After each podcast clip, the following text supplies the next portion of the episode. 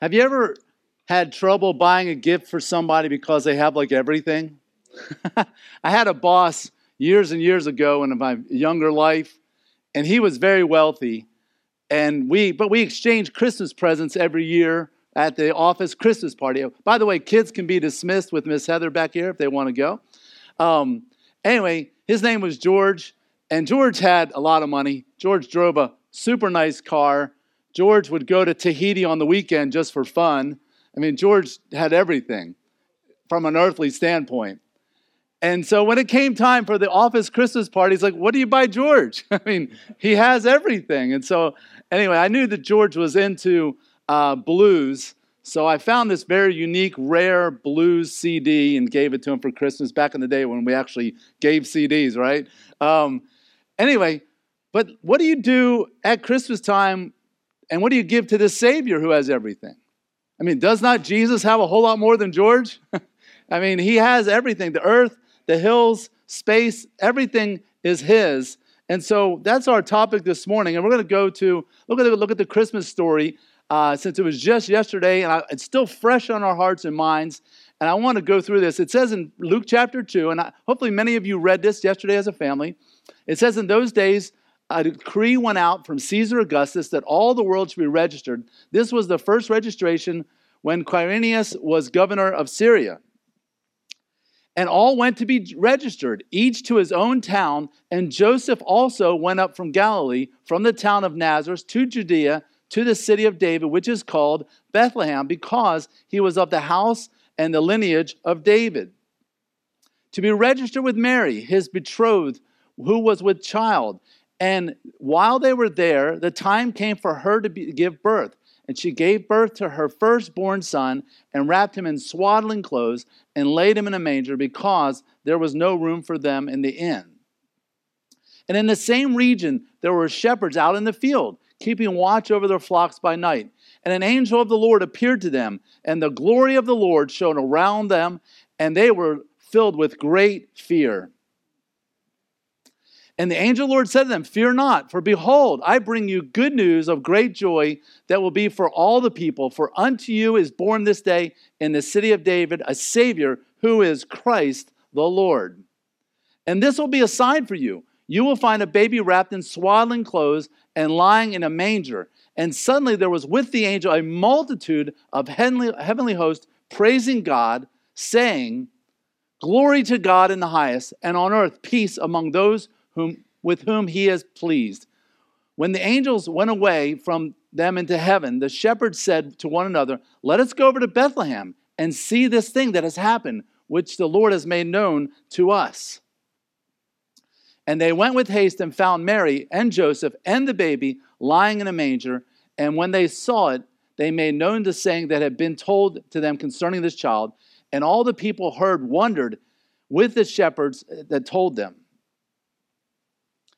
And let's read this verse from Matthew together. Would you read this with me out loud? Verse 11 says, And when they saw the star, they rejoiced exceeding with great joy. And going to the house, they saw the child with Mary, his mother, and they fell down and worshiped him. Then, opening their treasures, they offered him gifts gold, frankincense, and myrrh. And of course, that's referring to who? The, the wise men, right? So, uh, this is the word of the Lord. Let's pray. Father, we thank you for your word.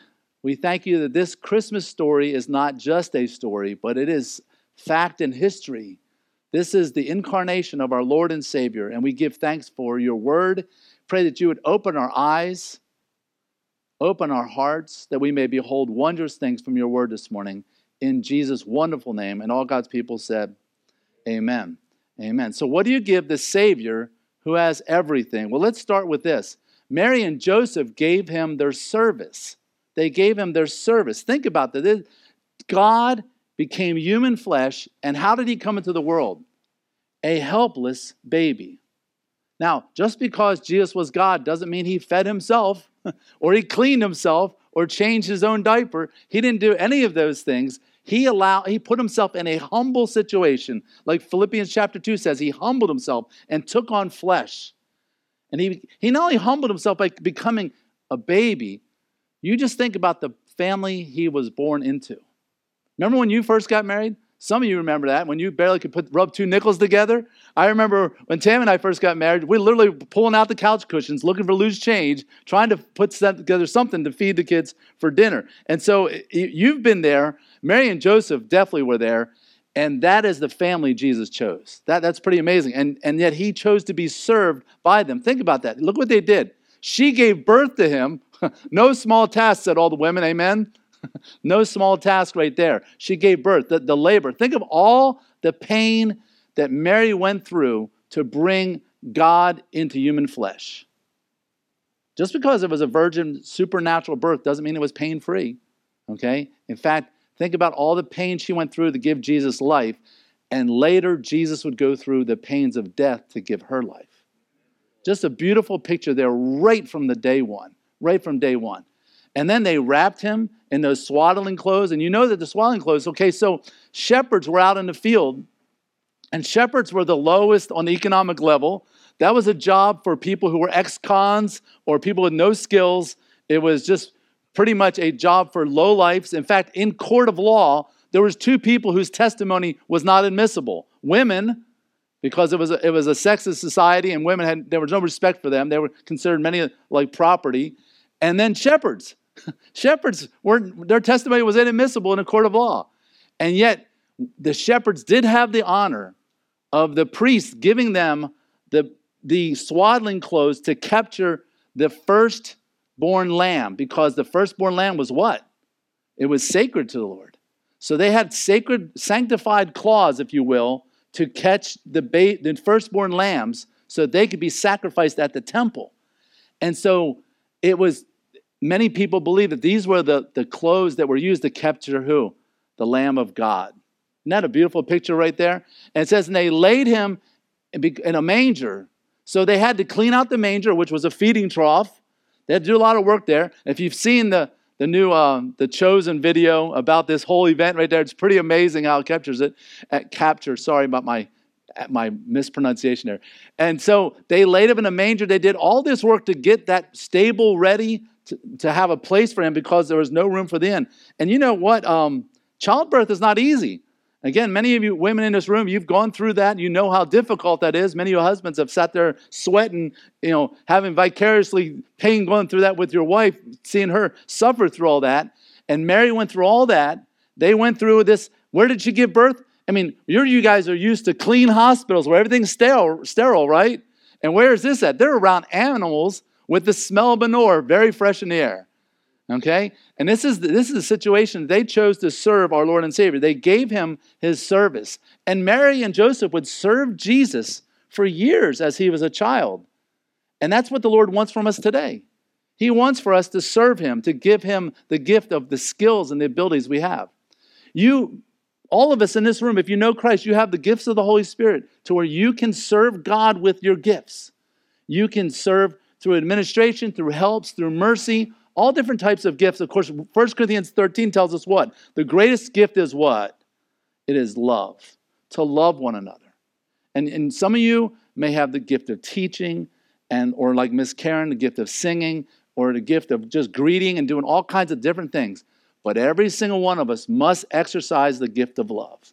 That's what's made this merger so beautiful, is that there's been so much love and just Brother Stan has been amazing, and I, I hardly know the guy, but yet I feel great love for him, and I feel it's mutual. And he is helping us do that love one another. And I've seen many of these families from different backgrounds here connecting already.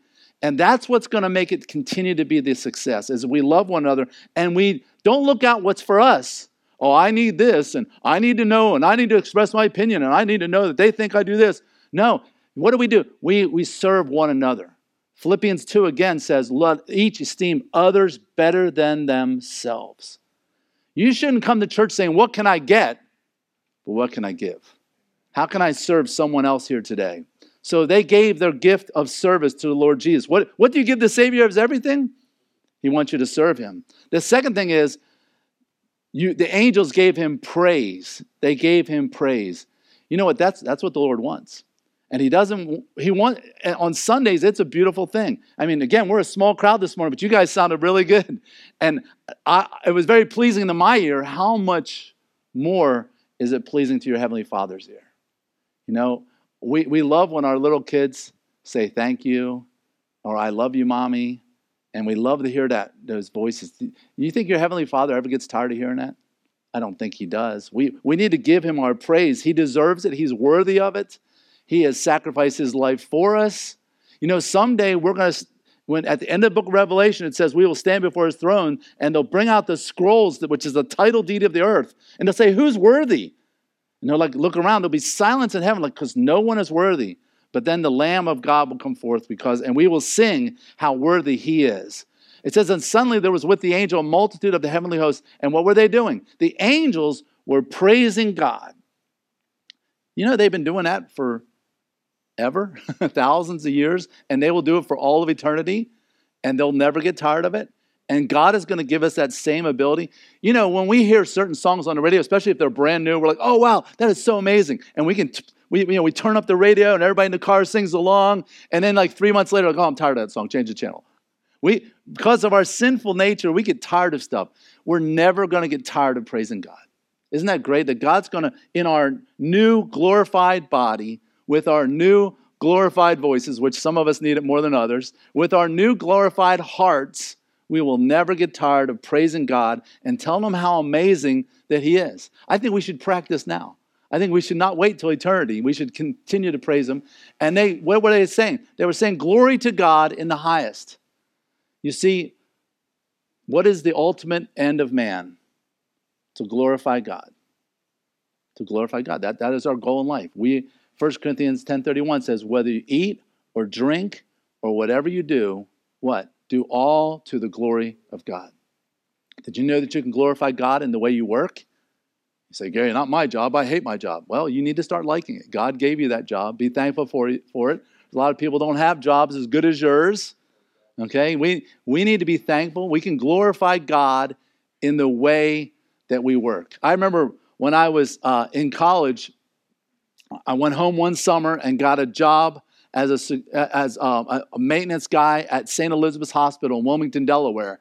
And um, I worked by myself. I just cleaned up stuff and I it was a really strange job. I didn't have a lot to do, so I really had to stretch the, the, the, week to make things. I had to clean the clean and sweep rooms I'd already swept and take empty trash cans that only had like three pieces of paper in it because I had 40 hours to do literally 12 hours worth of work. So I, it was really a challenge to stay busy. And I was working by myself. I could have went somewhere and took a nap. I could do whatever. And of course, I got this job because the guy who worked before me was doing just that. he was just sneaking up and doing nothing because he'd get it all done and then go do other stuff. And uh, anyway, so I would do my best to try to stay busy. I'd even create jobs that weren't even mine just to fix things that, that, that needed fixing, even though it wasn't my department. Just trying my best to stay busy. Well, because it was number one, it was the right thing to do, but number two, it was boring if I didn't. so I wanted my day to go by quickly. And so the end of summer came, and I was going around on my last day saying goodbye to different people as I'm cleaning their area. And I get to the security room and I'm taking their trash liner out. And the, the, the guy, the head of security, says, Hey, I heard this is your last day. I said, Yeah. I, I said, It is. I said, I'm going back to Missouri for Bible college. And he said, Well, you know what? Whenever you come back, if you want a job here in the security department, it's yours. He said, You probably don't realize, but we've been watching you as we watch all new employees because there's a lot of theft in this hospital. And he said, and my all my guys have told me you do nothing but work hard and stay busy. And that's the kind of people we want in security department. And I didn't even know it, but I was being watched, and it was glorifying God in the way I worked. Man, it should, let it never be said that you at work you're known as being a Christian and you're known as not being a good employee. Those two shouldn't be in the same sentence about you. You can glorify the God in the way you're a neighbor to those on your street. Glorify God in the way that you're a grandparent a husband, a wife. Everything you do should glorify God. Glorify God, what? He's in the highest. And um, so our, we owe, what do you give the Savior who needs everything, who has everything? You give him your glory, give him your praise. Psalm 106, David wrote, Praise the Lord, oh, give thanks to the Lord, for he is good, for his steadfast love endures forever. In fact, you know what? I think we should read that again together. What do you think? You want to join me with that? Praise the Lord, oh, give thanks to the Lord, for he is good, for his steadfast love endures forever. Amen. That is so true, and we need to do that. So, number three, what do you give to the Savior as everything? Well, the shepherds gave him their presents, not with the letter T presents, okay? The wise men did that two years later, but with their just being there and with their voices. They, they used both of those. You know, shepherds were poor and they weren't going to bring a lamb to the Lamb of God. They just showed up and were there to worship him. And you know what? Sometimes that's the way it is on Sundays. You just show up. Maybe you have nothing to give, but God wants your presence. He wants you here. He wants you. It's not about this building. We, we collectively are the house of God. We are the body of Christ. We are the temple. You know, uh, one theologian, I, his name escapes me right now, but he creates this story of what it would have been like for a new believer after Christ has was dead and resurrected and gone back, ascended to heaven. And he meets a pagan, a Roman, who says, Oh, I heard you're a Christian. That's, that's interesting. I'm, I'm, into, I'm into new religions. We like all kinds of religions in Rome. Well, tell, me, uh, tell me about where your temple is. And the believer says, We don't have a temple. When we gather together, we are the temple, and Christ is, we are the body of Christ. He is our new temple. You don't have a temple. Okay. Well, how about your priests? Who are your priests? What, where do they carry out their religion, the religious rituals? Because every religion has priests. And they're like, no, we're, we're all high priests, and great, Jesus Christ is our great high priest. Really? Okay, well, then how do you do your sacrifices? we don't have any sacrifices. Jesus Christ sacrificed his life once and for all. This is a strange religion. Well, actually, it's not a religion, it's a relationship with the God of the universe. What amazing conversation to probably happen all over and over again. And when, they, when Christians gathered together, they were in the presence of the Lord because they were with one another, because we are collectively what? The body of Christ. That's why this, right, what's happening right here this morning is so important. And I, and I hate that, you know, so many people are sick and whatever. You know, there's times that your ox is in a ditch, as Deuteronomy says, where you can't make it to the Lord's house, you know. But we should do this as much as possible. And I realize in a pandemic, it's made things really confusing and really weird, and it's tested our, our faith.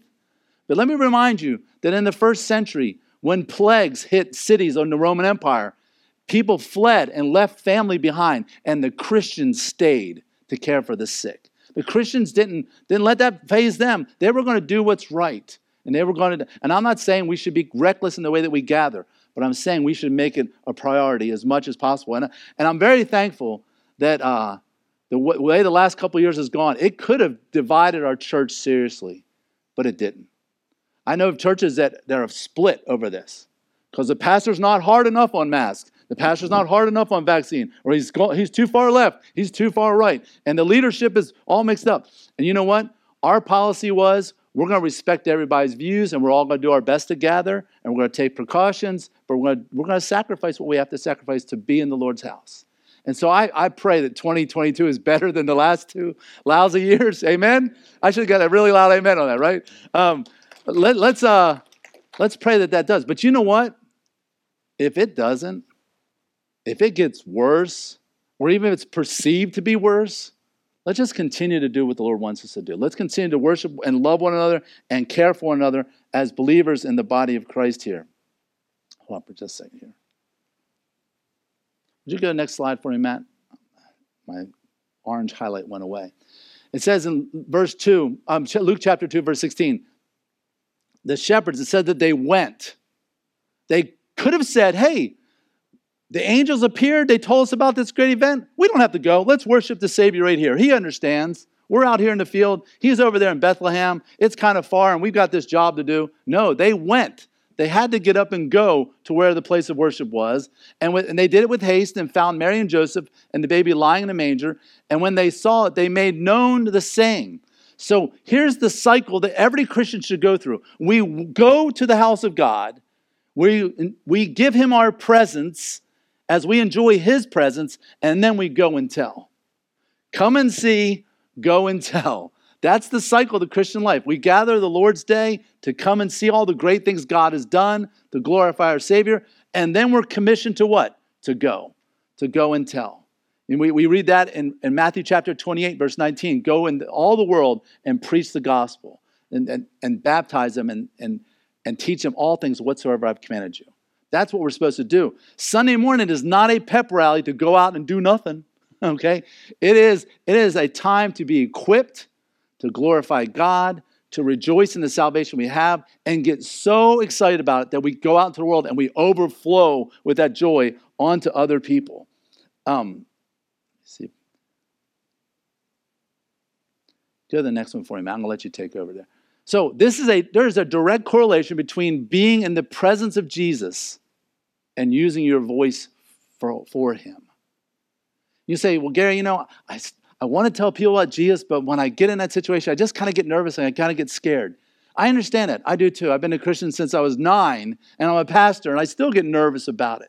But let me just tell you this on Sunday when I worship the Lord, and on Monday when I spend my quiet time with Him, and I, and I go to life group, and I'm in the presence of people, and, I'm, and the Word of God is in me, and I'm in the Word, it starts overflowing. I just, then I can't, where I can't help but talk about it. Remember on the road to Emmaus, Jesus is walking with the two guys and they don't know it's him, right?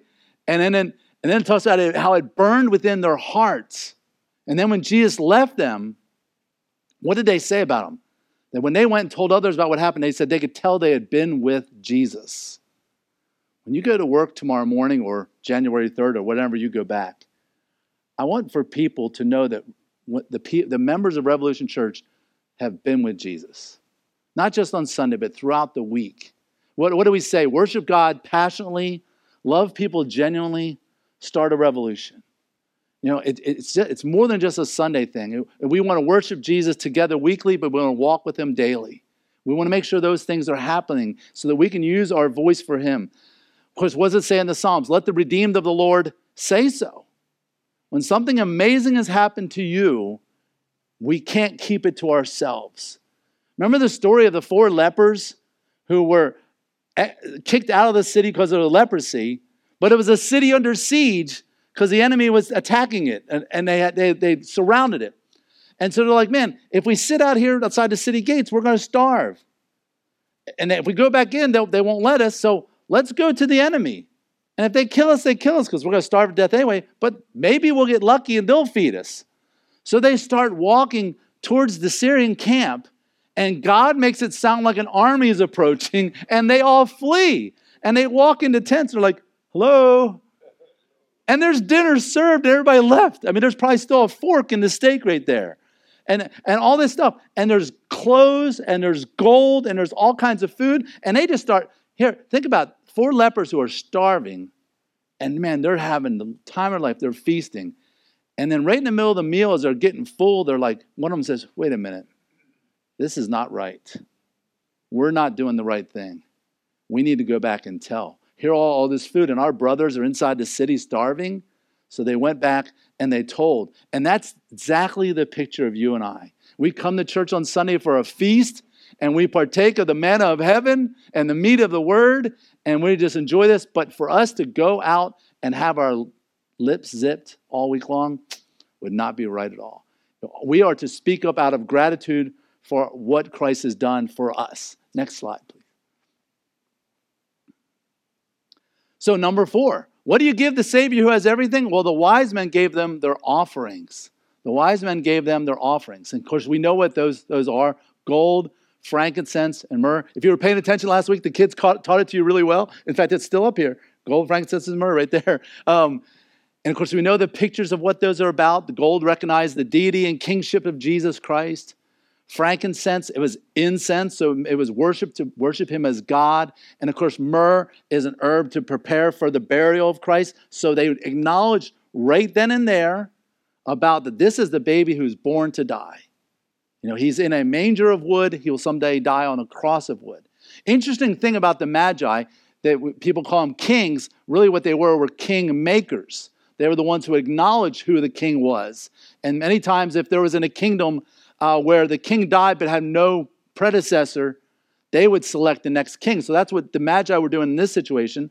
And of course, we know they came approximately two years later because it says that Jesus was the child in the house. He's no longer a baby in a manger, he's a child in a house. And the word, the Greek word there for child is toddler. So he's probably around two years old. And other things in that story in Luke chapter 2 give us idea that it's around that time. But they came then. What's interesting about that is just about 700 years prior to that. You know who was part of the Magi? Daniel.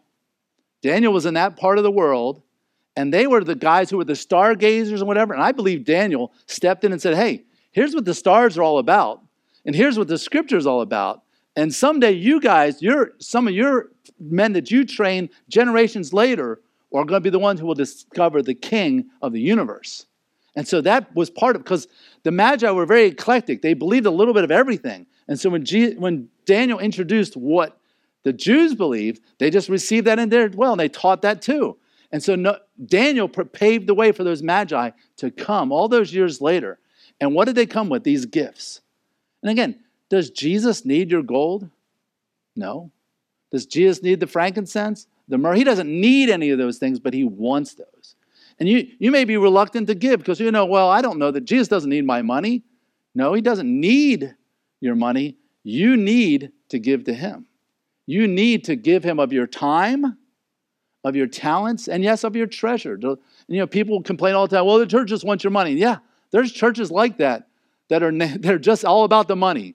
And let me just tell you, we're not one of those churches, praise God. We're not a perfect church, but we're not about the money. We're about giving so that we can support missionaries like you've seen over the past several weeks. What's going on with the Webbers when they go to Africa? What's going on, you know, with the, the Hidalgos in Scotland and the Joneses over in the Middle East speaking to Muslims and all those different missionaries we support. That's what we're about. We're about reaching Brookside Village and Pearland and South Houston and Dickinson and Santa Fe, but we're also about funding what it takes to send the gospel to the ends of the earth.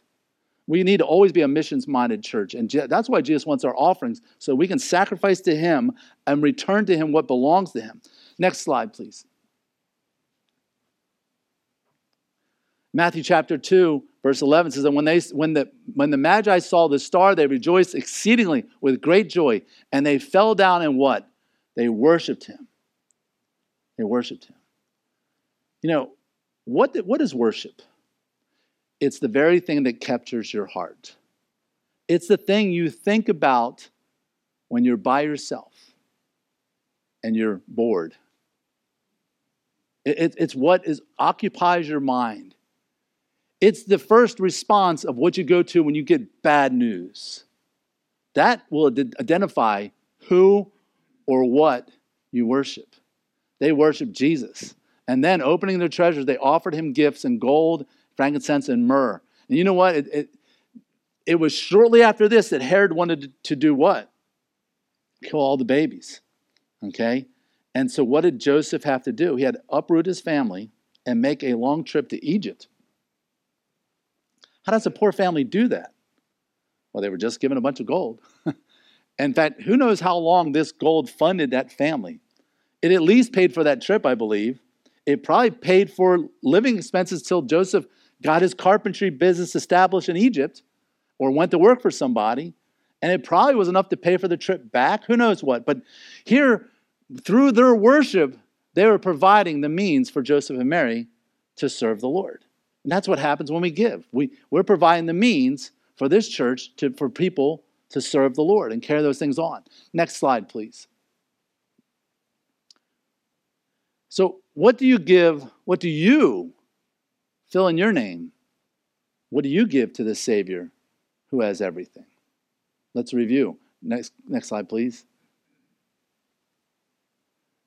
What did a holy God give to a world who had nothing and did not deserve anything? You see, we give to God our worship, our praise, our offerings. But what did God give to us when we didn't deserve anything and we had nothing. Next slide. He gave the very best. For God so loved the world that he gave his only Son, that whosoever believes in him should not perish but have eternal life. Man, does that make Christmas real or what? That's what it's all about. Not just December 25th, but 365. Because did we deserve anything? No. But that's the definition of a gift. My mom grew up in a religion that taught you be good, you know, and do all these things and you'll go to heaven. And she was very devout in that religion. And when I became a Christian when I was nine years old, and I'm telling my mom that I want her to be saved and I want her to be born again. And, I, and she's like, Well, how do you do that, Gary? And I tell her, I say, You just simply put your faith in Jesus' death, burial, and resurrection, and that that's, that's the, the payment for your sin, and you'll be saved and you'll go to heaven. And she goes, That's just too easy. I said, But none of us can do what it takes to be saved. So God had to make it easy. He simply wants us to trust him. She goes, I don't know. I just can't believe that. I believe I believe I have to do something. And you know what? That's what all the religions of the world teach is you, God says, here's the standard. You better try to get up there. And you know what God says? For all have sinned and fall short of the glory of God. So God had to bring himself down to us and become one of us and die and pay that price for us. So my mom goes through all these years of not just not believing what I believe. And it was about what Gary believes, what, what the Bible teaches. You know, that for by grace you saved through faith, and it's not of yourselves. It is what, everybody? It's a gift. It's not of works, lest anybody should boast. And think about that. That applies to us who are already saved. That's not just a verse for those who need to be saved. You have no reason to brag about anything ever, ever. Think about that. Everything you have is a gift. And as soon as you start getting full of yourself and thinking, man, I've done a good job with my career, and look at me with my degrees, or look at my position, or look at the size of my house, or look at that car in the driveway, whew, you need to knock yourself down before you get knocked down. Okay? We're not supposed to boast. We're going to spend all of eternity boasting about how great Jesus is. So my, my mom goes through all these decades, okay? And then finally, one Easter Sunday, she would go to church with my brother and I, who my brother became a believer also. And one Sunday, she went to church with my brother, and it was Easter Sunday. And the pastor said basically what I just said about how salvation is a gift. You can't buy it, you can't earn it. And once it's given to you, it's yours, and it's no strings attached, otherwise, it's not a gift. And so my mom is driving home in her car by herself and thinking about a gift. It's a gift. And my mom trusted Christ in her car on the drive home. And I, am so glad that because I, and I don't know where my dad is at. Maybe he did too, but I'm, I'm hoping I'm going to see my mom in heaven someday because she truly trusted Christ. But let me tell you something God gave to us. In fact, anything you give to God overflows out of Him giving to you first. What does First John say? That we love Him because He first loved us. Aren't you glad God takes the initiative? That God's the one who took the initiative with Christ on the cross. My question for you this morning is do you know him? I would like for you to, if you would, to bow your head and close your eyes. And number one, if you do know Christ as your Savior and you've been born again, why don't you just spend some time thanking Him? But also ask Him that He would open hearts. Maybe, maybe, just maybe, there's someone watching online this morning, or maybe someone in this building who has never truly been saved. Yes, maybe you've gone through some religious motions or you've done some things to make your parents happy or impress others, but do you know Christ personally? If you do not, you can trust Him this morning. And maybe you could pray a prayer something like this. It's not the prayer that saves you, but in faith, have a conversation with God. Something like this Lord Jesus, my sin is so great. I deserve punishment, but I am so thankful that you took my punishment for me. You took my cross in my place. You took my nails, the crown of thorns, the punishment, so that I would not have to. I thank you for doing all that for me and forgiving my sin. I trust you as Savior. I give you my life. I make you the Lord of everything. And I thank you for saving me in Jesus' name. Amen. If you made that decision, man, I'd love to hear from you and talk to you about your first steps as a Christian.